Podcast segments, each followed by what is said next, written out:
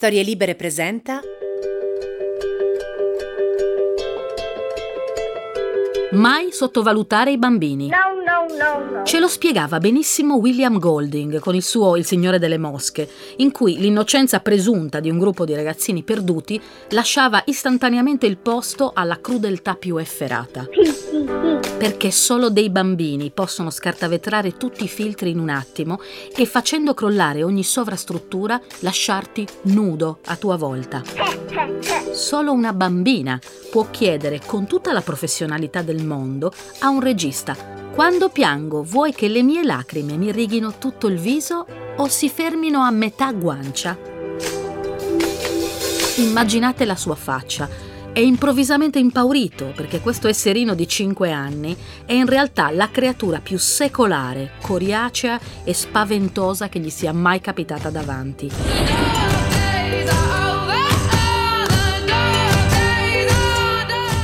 Si comincia ad essere morgane da molto piccole Shirley Temple, la bambina monumentale di oggi, è qui per dimostrarcelo.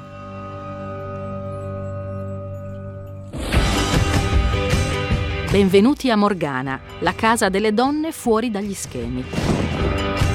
Io sono Michela Murgia e mi piacciono le donne controcorrente, quelle che nella percezione comune sono strane, pericolose, esagerate, stronze, a modo loro tutte diverse e difficili da collocare. Forse sono donne che non sposereste o non vorreste come amiche, però mettetevi l'anima in pace. Non sono mai stati questi i loro obiettivi.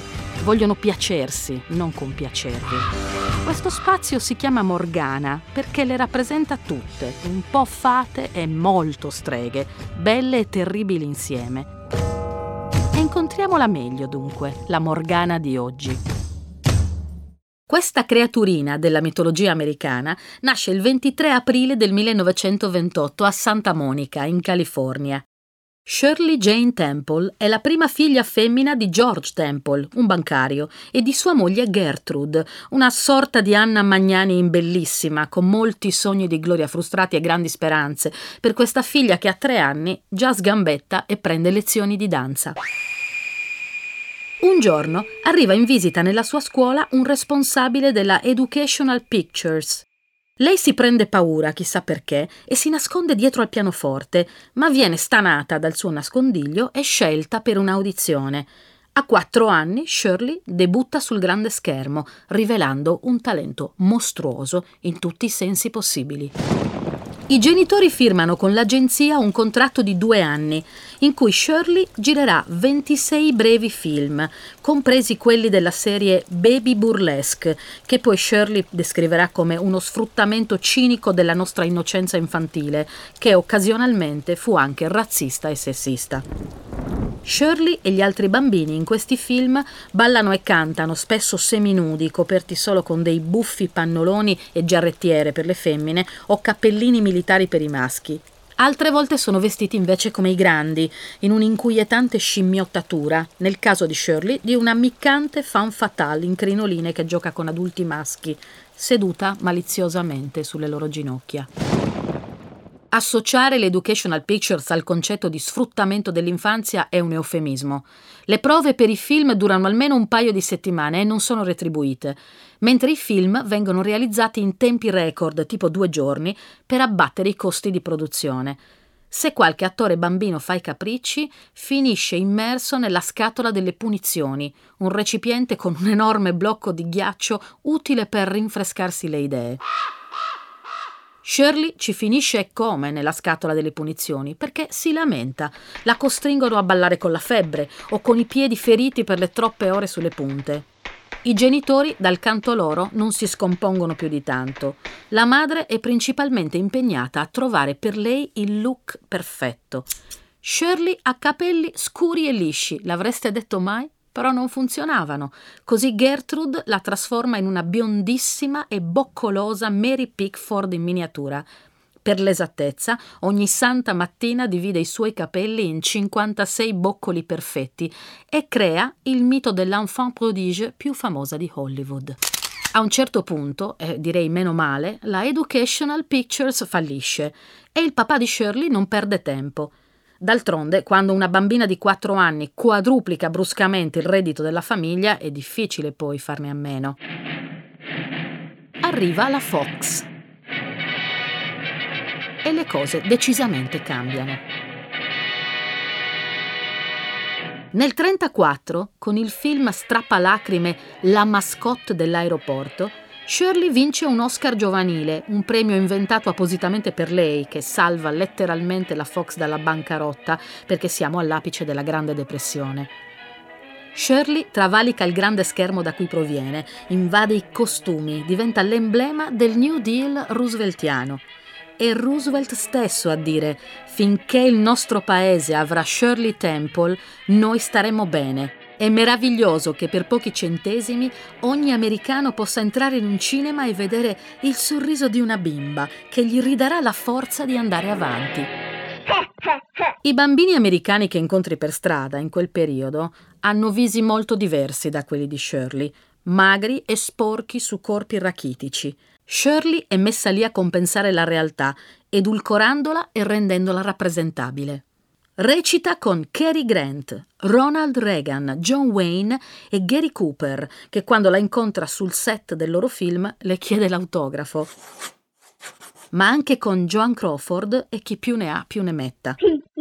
Molti di loro racconteranno che in realtà è una bambina pestifera, per niente innocente e molto, molto ambiziosa. No, no, no, no. Il suo carnet d'attrice arriverà a contemplare 43 pellicole, di cui 40 girate prima dei 12 anni.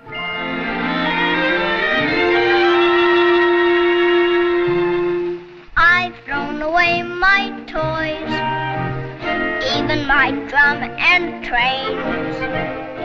I suoi film sono l'emblema dell'ottimismo per una nazione che è in ginocchio. Nell'80% dei film che gira per la Fox, Shirley ha come minimo un genitore morto e infinite disgrazie, ma sempre, sempre vede il lato positivo. E incredibilmente questa cosa non snerva gli spettatori, ma anzi li conforta. On the good ship, Shirley è l'orfanella, la contadinella, la principessa franata nei guai, capace di trionfare su qualsiasi avversità cantando. E le sue canzoni diventano successi radiofonici che raccontano di lecca lecca giganti e biscotti a forma di animale che saltano nella sua zuppa. Con le sue scarpette da tip tap diventa più famosa di Ginger Rogers e mette in scena balletti che, se oggi fanno rabbrividire per il razzismo nemmeno troppo velato, Toni Morrison, premio Nobel per la letteratura, si è scagliata contro quei film, all'epoca risultano invece quasi progressisti. In una scenetta molto famosa, Shirley balla dando la mano a Bill Robinson, uno dei più grandi ballerini neri di tutti i tempi, I went to the market. Ma il film viene addirittura boicottato in alcuni stati del sud, che ritengono inaccettabile il contatto tra un nero e una bambina bianca.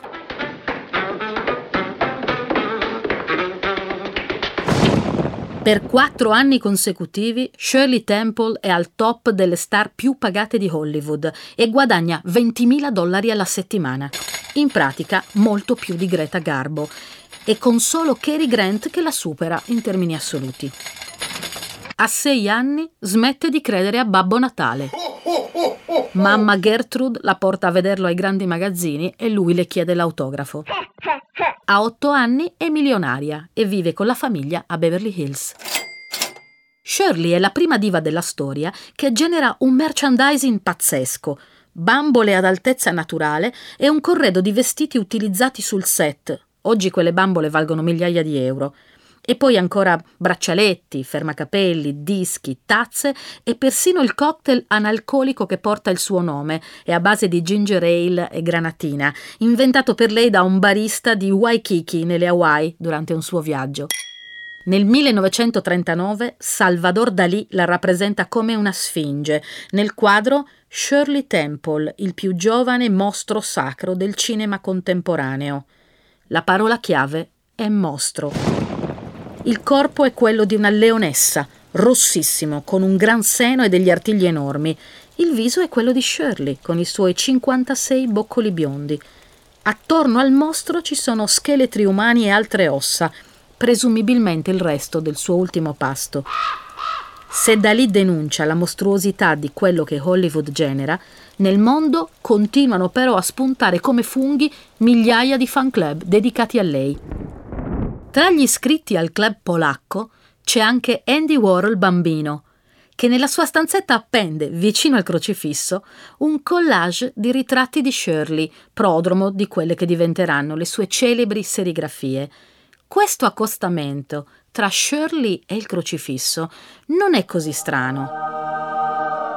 Nell'immaginario WASP, che è un immaginario cristiano, confluiscono una serie di icone che solo al cristianesimo appartengono, perché solo il cristianesimo ha trasformato le sue figure divine o comunque spirituali in bambini da adorare. Benché Gesù bambino nel Vangelo non compaia, esistono decine, decine di chiese dedicate proprio alla figura di Gesù infante.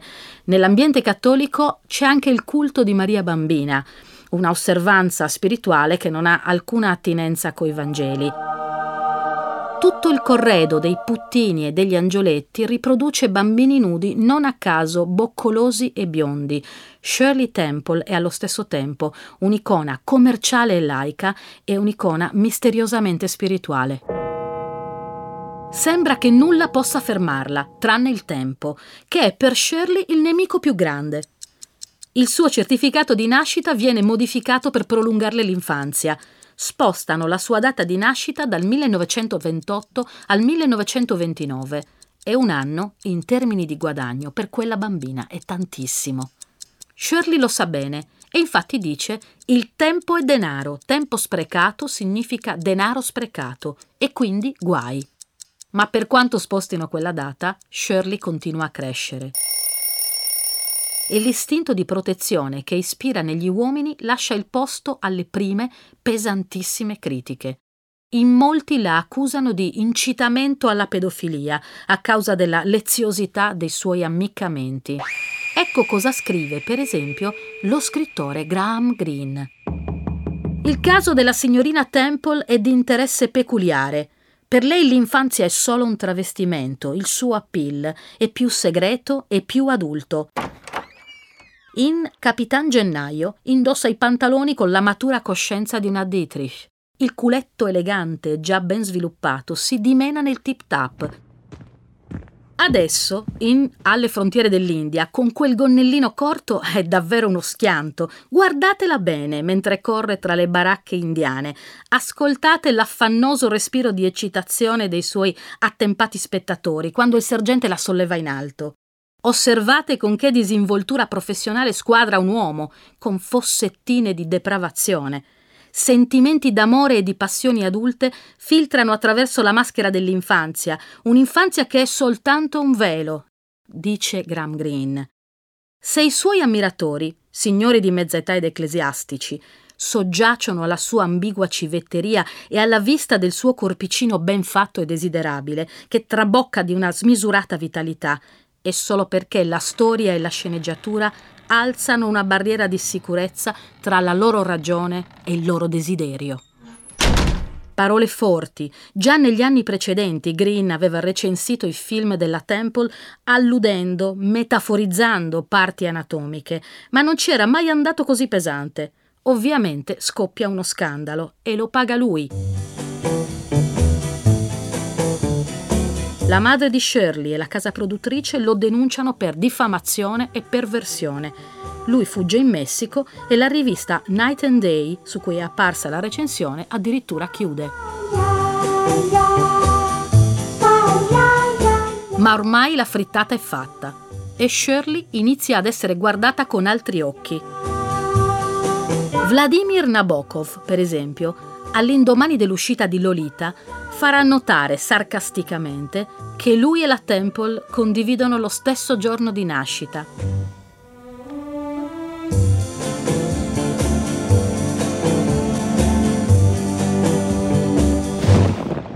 Fruttero e Lucentini, in un articolo dal titolo Heil Shirley, con il loro garbo torinese paragoneranno l'ascesa della Temple a quella dei grandi dittatori, scrivendo non c'è un rapporto diretto e dimostrabile tra Shirley Temple e Adolf Hitler, tra i riccioli d'oro e le camere a gas, ma gli anni sono pur quelli e l'occhio del postero distingue ormai senza sforzo, dietro il mostruoso dittatore urlante, la mostruosa frugoletta che canta le sue canzoncine. Piacevano, piacevano entrambi, piacevano irrazionalmente, cultisticamente, totalmente. Entrambi pescavano in quella cupa palude dove la massima sdolcinatezza confina con la massima ferocia e forse la provoca. In fondo, se ci pensiamo, una sola cosa non si perdona ai bambini prodigio. Crescere.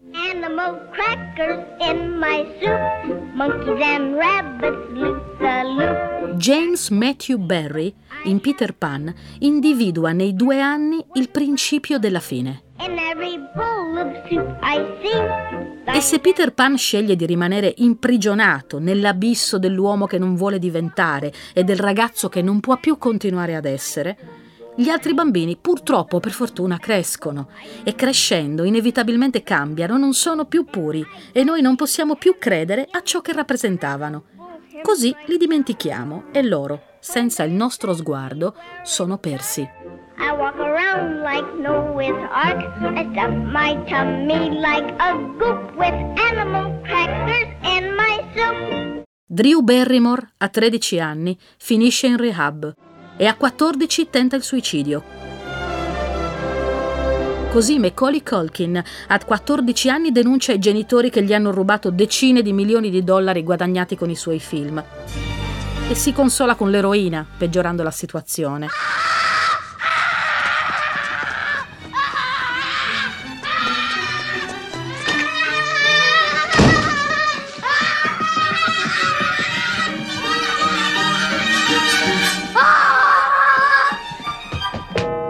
Così Miley Cyrus deve frantumare una stanza. Nuda e a cavalcioni su un'enorme palla da demolizione per rimettere a posto i pezzi di una vita appena cominciata.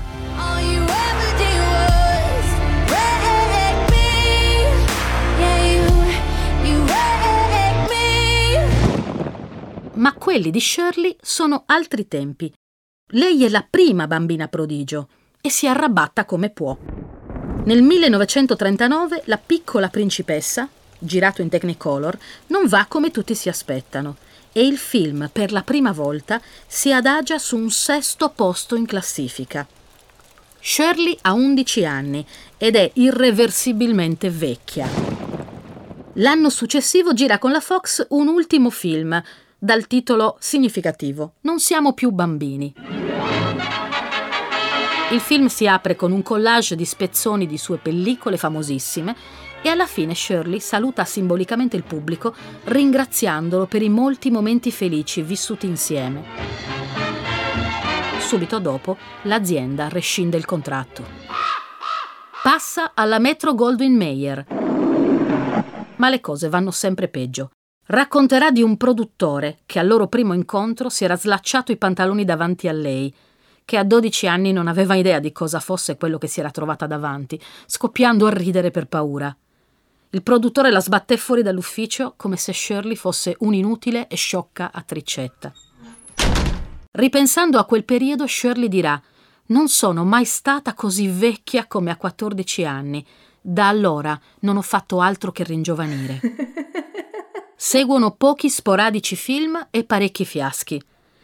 In Miss Annie Rooney si innamora per la prima volta e la pubblicità strilla il primo film in cui Shirley Temple bacia un ragazzo, ma neanche questo serve a far funzionare il film, che viene ritirato dalle sale poco dopo. A 17 anni si sposa e capisce prestissimo di aver commesso un errore clamoroso. Il marito, John Agar, è un attore di sette anni più grande di lei, parecchio inguaiato con l'alcol e per niente amorevole.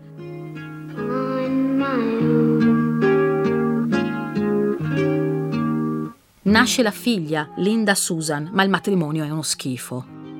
Dopo alcune timide e sporadiche apparizioni, Shirley abbandona le scene nel 1949, chiede il divorzio per crudeltà nel 1950 e si risposa subito dopo con Charles Black, un industriale che non ha mai visto un suo film ed è dunque il candidato ideale per diventare il suo secondo marito. Starà con lui fino alla morte di Charles. Insieme faranno due figli e Shirley entrerà in politica.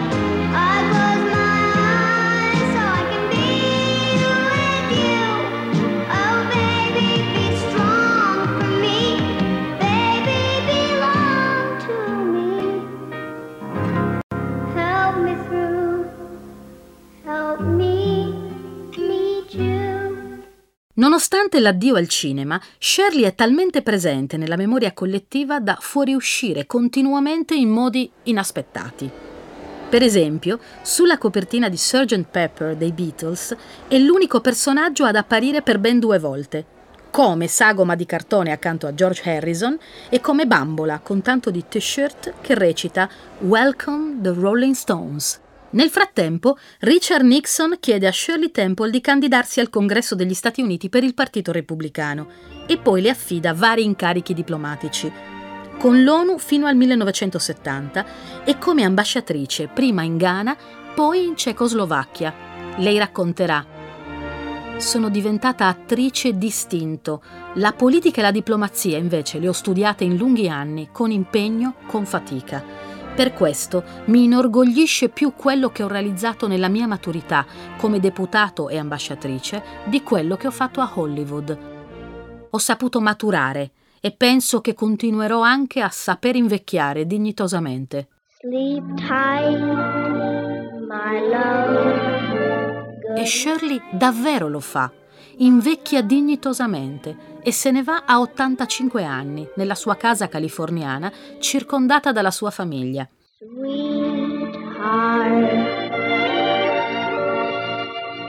Ma prima riesce a fare un'altra cosa incredibile per l'epoca. Racconta pubblicamente la sua battaglia contro il tumore al seno. Nessun personaggio pubblico l'aveva mai fatto prima.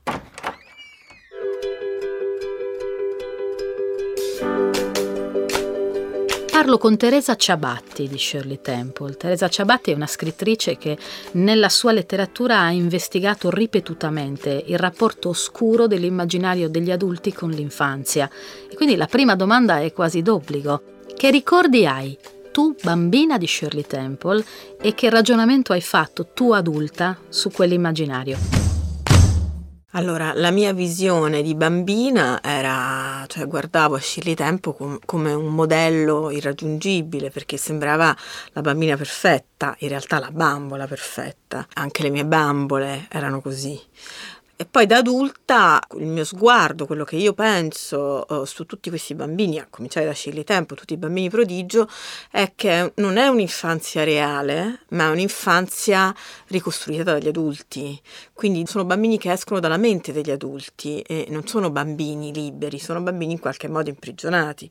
E infatti la stessa Shirley Temple è una costruzione come hai detto tu, non era bionda, non, era, non aveva capelli ricci. E quando fanno la bambola di Shirley Temple, nel 34 mi sembra, e ci sono due dimensioni, una, una di 30 cm e una di 70, sbagliano quella di 30 cm perché le mettono gli occhi azzurri quando Shirley aveva gli occhi marroni. Quindi esi- esistono ancora, esistevano questi pochissimi esemplari con gli occhi azzurri. A quel punto sarebbe stata la, la, la ricostruzione perfetta, bionda, occhi azzurri. La bambina ariana. Esatto. E in quegli anni non è casuale fare quel riferimento, infatti i fruttere lucentini lo fanno.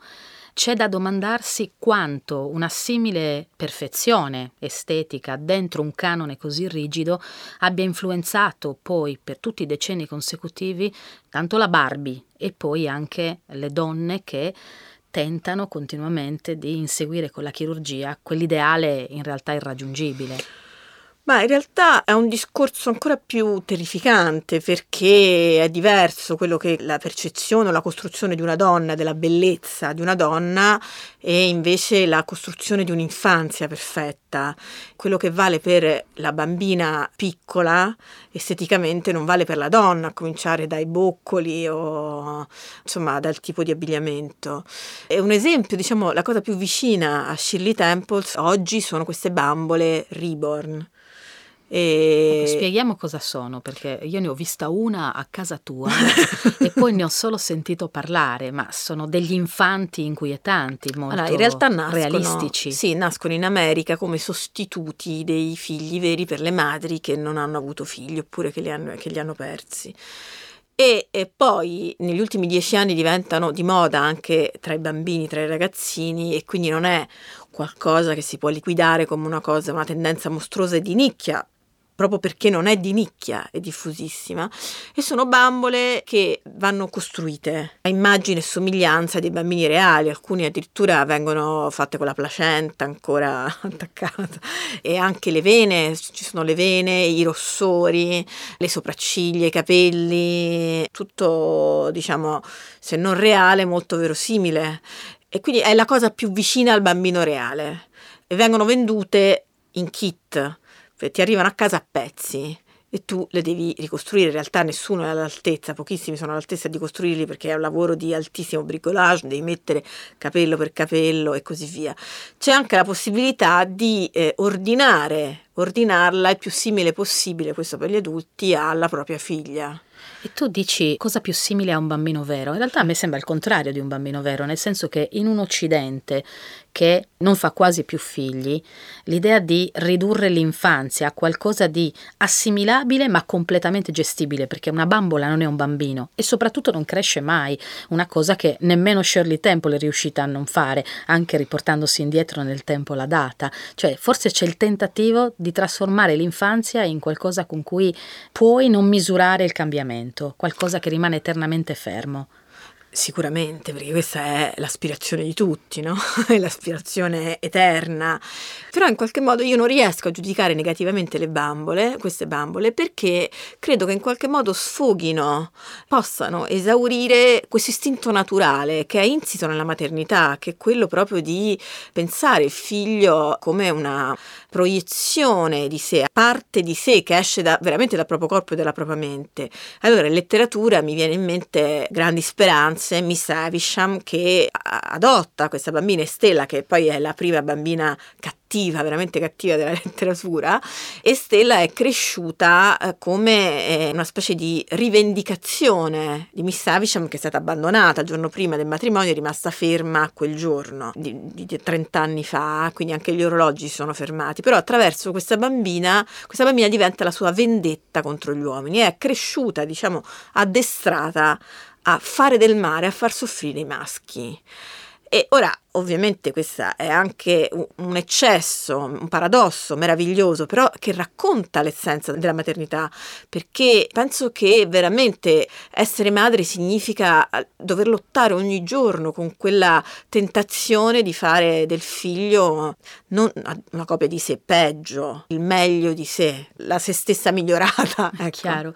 Pensavo che il modello di trama dei film di Shirley Temple ricorda molto anche le trame dei cartoni animati con cui cui siamo cresciute, bambina sventurata, molto graziosa e sempre buona, penso Candy Candy, Anna dai capelli rossi, cioè tutte bambine che hanno perso un genitore o più di uno e vengono in mezzo a mille peripezie riescono comunque mantenendo l'ottimismo a rivalersi. C'è l'idea della bambina vittima, ma comunque così buona da riuscire alla fine a ribaltare il mondo a suo vantaggio. Quanto influisce l'idea di piccola vittima, di piccola fiammiferaia da accudire nel nell'immaginario collettivo, perché prima di vedere una bambina autonoma, una bambina in grado di salvarsi, una bambina che non ha una sventura da pagare con la dolcezza, dovranno passare molti decenni. E influisce tantissimo, perché se ci pensi anche in letteratura, l'infanzia è sempre rappresentata come l'innocenza i bambini sono lo sguardo dell'innocenza, cosa che per me non è vera,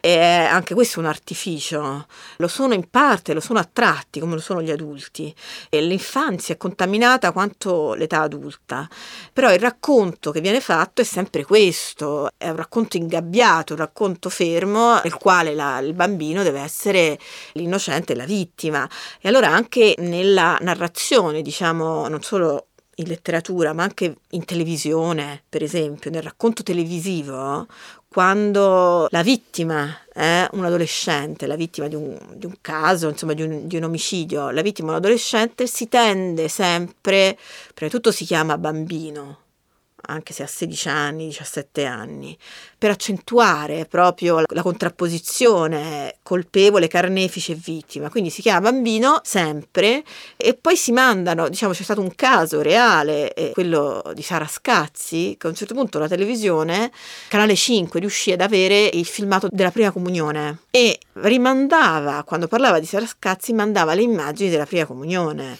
In realtà non era morta, quella, non era stata uccisa la bambina di 7 anni, però così enfatizzava valorizzava molto di più e rendeva ancora di più il, il ruolo uh, di vittima, cercando di, di, di raccontarla ancora più piccola e di farla vedere nella fase proprio di bambina, picco- renderla più piccola possibile. Da un lato c'è questa innocenza, dall'altro lato però c'è un torbido ammiccamento, un erotismo molto precoce. È inevitabile per me, pensando ad alcuni film di Shirley Temple, è inevitabile non pensare per esempio a Non nella Rai, penso al, certo. al, fenomeno italiano un po' dell'olitismo televisivo. Sto cercando di farmi venire in mente un altro esempio che può essere accostato a Shirley Temple. Mi viene in mente solo Cristina d'Avena in questo senso, che però mancava di quella dimensione esatto. erotica. Anzi, Anzi, lì la tendenza è stata quella di non farla crescere che con i vestiti, con l'abbigliamento non ci dovevano essere, non doveva ammiccare, non ci doveva essere malizia. Infatti Cristina D'Avena che oggi ha insomma più di 50 anni, per esempio canta ancora i puffi, con eh, una voce, quello che dice lei, che riconosce, la mia voce è cambiata pochissimo da quando avevo 4 anni e cantava lo zecchino d'oro.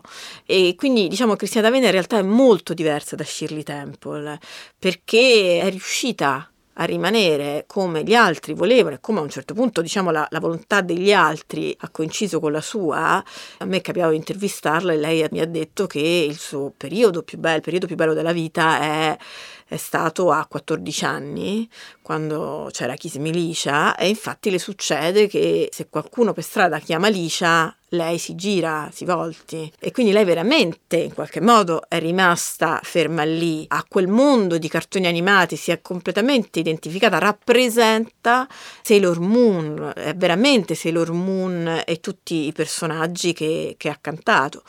Un altro esempio che mi viene in mente è Andrea Balestri, che è stato Pinocchio nel film di Comencini. Ho intervistato anche lui e questa storia bellissima, lui ora ha anche lui più di 50 anni, è rimasto diciamo l'esperienza più bella della sua vita è quando lui, insomma il momento vero più bello è quando, quando è stato Pinocchio, ma lui di fatto è ancora Pinocchio. E infatti si lamenta, dice quando a Collodi fanno delle manifestazioni su Pinocchio, degli omaggi, dice perché non chiamano me? Quando sono io Pinocchio, il Pinocchio vero. E poi abbastanza struggente lui a un certo punto da 15 anni, 15 anni fa si è messo a ricercare il burattino vero del film è, è, è una ricerca ancora continua perché a un certo punto l'ha trovato. È una, è una specie di matriosca, cioè esatto. il bambino burattinizzato dall'immaginario del film che cerca il burattino originale, quello del legno. Quella è stata la, la missione, attualmente la missione della sua vita, lo scopo, lui fa l'operatore ecologico in un paesino vicino Pisa, però tutti i giorni la sua ricerca è quella del burattino originale. E a un certo punto l'ha trovato, l'ha trovato, ha ricontattato lo scenografo Insomma, questo succedeva 15 anni fa. È andato, questo l'ha fatto andare nel, nel, nel suo studio e quindi lui ha ritrovato lì in mezzo a tutti gli oggetti il burattino smembrato.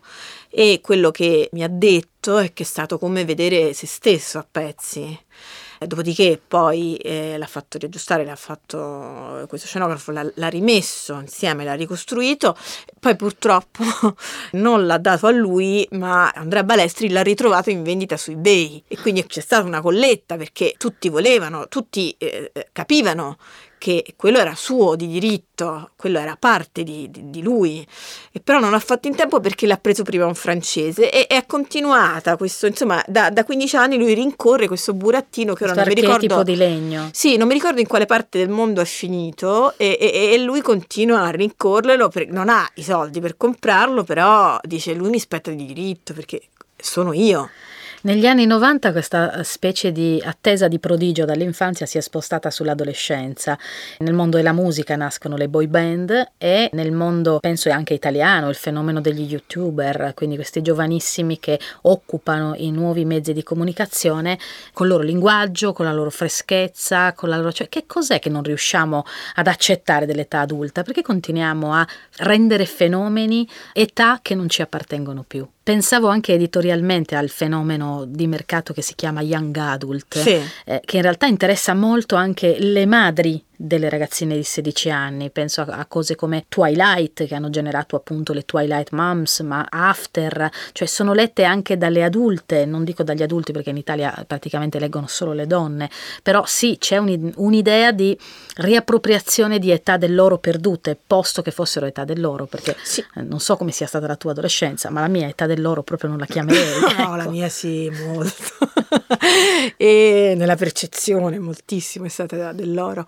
No, e questo del, per esempio del fenomeno del young adult è di nuovo una ricostruzione comunque adulta, è l'adulto che, che prova a avvicinarsi e a raccontare quel mondo lì. Invece trovo che ci sia una specie di presa di ribellione di, così, di autonomia e di racconto veramente indipendente quello che fanno coi social i ragazzini, bambini e anche le youtuber, cioè lì non c'è la mano adulta e e, è veramente molto interessante perché senza mano adulta loro in che direzione vanno?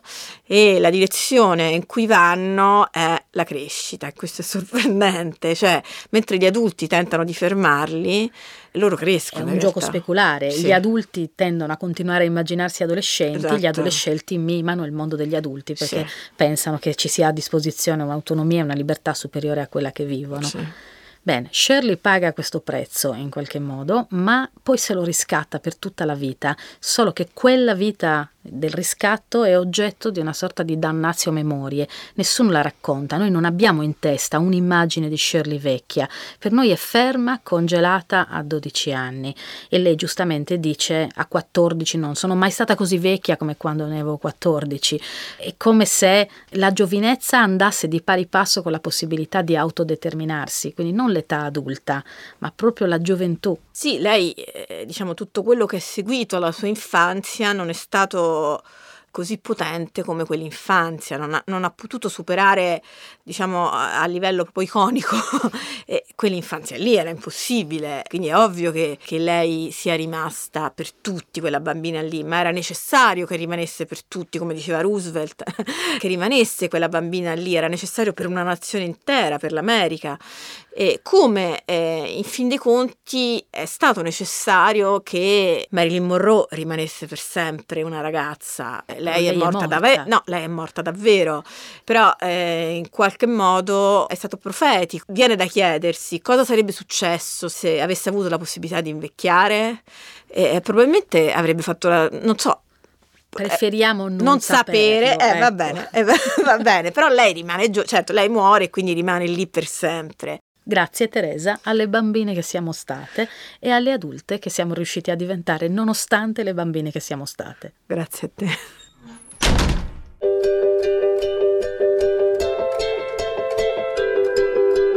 Shirley è una Morgana che forse non vi aspettavate, perché avete in testa quei boccoli, quel biondo, quel musetto compiacente. In realtà è una creatura manipolata geneticamente dagli adulti e riesce a riprendere se stessa come quasi nessuno dei bambini prodigio del cinema fa. E Morgana perché a un certo punto ha fatto la magia di sopravvivere all'immagine che gli adulti avevano costruito di lei. E mi fa quasi piacere dire che è il momento esatto in cui si spegne il riflettore, quello in cui la sua vita acquista tridimensionalità. Questa era Morgana, la casa delle donne fuori dagli schemi. I testi che avete sentito sono scritti da me e da Chiara Tagliaferri. Noi vi rimandiamo al prossimo incontro con un'altra donna, un'altra strega.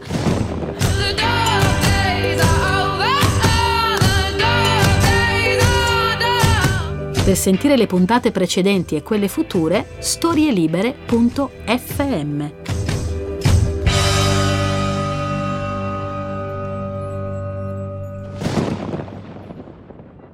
Una produzione storielibere.fm di Gianandrea Cerone e Rossana De Michele. Coordinamento editoriale Guido Guenci. Post produzione audio era zero.